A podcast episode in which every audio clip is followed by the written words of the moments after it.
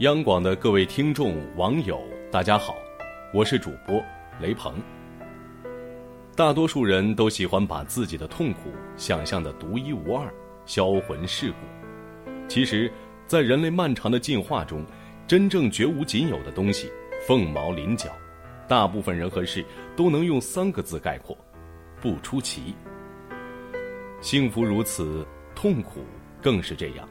只不过痛苦比幸福来得更猛烈尖锐，以至于身在福中不知福的人很多，身在苦中不觉苦的人却很少。摆脱痛苦是个比获得幸福难度更大的命题。今天，我想和大家分享一篇文章：学会自我治愈是生活的必修课。我还记得第一次到朋友 Z 的工作室时的情形。那是一栋单身公寓，空间被做室内设计的他切分的恰到好处，家具精当，各类摆设质量上乘，设计感很强。Z 告诉我，这栋公寓的整体方案让他获得了室内设计的奖项，他像个孩子般手舞足蹈，女王一样带我参观他的私人领地。我吃惊地端着红茶。不知道自己的好友什么时候，除了婚姻中的家之外，又弄出了这么个精致的家外之家。仅仅三年前，她还是个颓废的、被工作和家庭压得透不过气的绝望主妇。那时，吐槽老公和婆婆是她每次见面的必修课。无论 A A 制分摊家用，还是保姆不省心、丈夫不体谅、孩子不听话，都让她抓狂。我虽然理解。但是负能量接触久了，难免烦躁。的确，我不喜欢听女朋友的家长里短，不喜欢的根本在于那些全是无用功，说的再酣畅淋漓，问题依旧是问题，直愣愣地杵在那儿，像在嘲笑拿他毫无办法的人。假如跟我说说就能解决问题，我愿意把余生时间全拿来当树洞。太多的事实让我看到。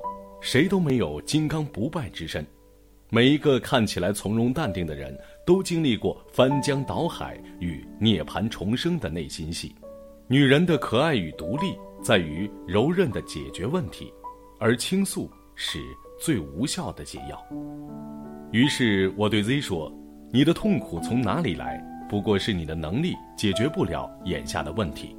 所以，摆脱痛苦最有效的办法。”不是逛街看电影泡 SPA，不是向我吐槽，也不是刷朋友圈变相倾诉，而是专心去做能够增强你能力的事情，直到本事大到足以解决目前的问题。他当时听了有点尴尬，后来果真很少对我抱怨，直到冷不丁变出一个装修好的工作室。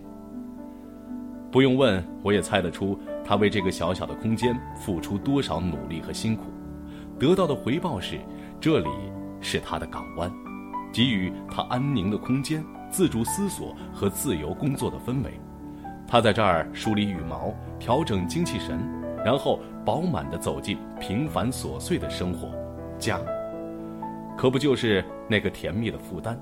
内心的困顿和烦闷，每个主妇都必须面对。只是看到朋友把曾经的痛苦当成大力水手的菠菜吃掉。即便吃的时候还在流泪，吃完了却力量大增，我真心替他骄傲。总有一天，我们都将学会自我治愈，因为这是生活的必修课。我们摔了很多次跤，发现膝盖变硬了，流了很多声泪，于是眼睛变亮了，伤了很多次心，然后心胸变大了，走错很多次路。终于记得自带指南针了，说过很多无用的话，而后知道闭嘴了。爱错若干次人，明白真爱要珍惜了。最终，自动生成了一种名叫气场的特殊物质，无法描绘那是什么，可是，一见你就被它秒杀了。不用轻易羡慕身边那个挂满奖牌、自信阳光。看上去不会被任何事情阻挡的家伙，他摘下奖牌，脱下外套，都曾经是一身的伤痕和落寞。不同在于，他自己挺了过来，释放之后更加宽广。就像冯仑说过：“伟大都是熬出来的。”生活中走得远的，都是自愈能力很强的人。好了，今天的分享就到这里，我是雷鹏，祝各位晚安。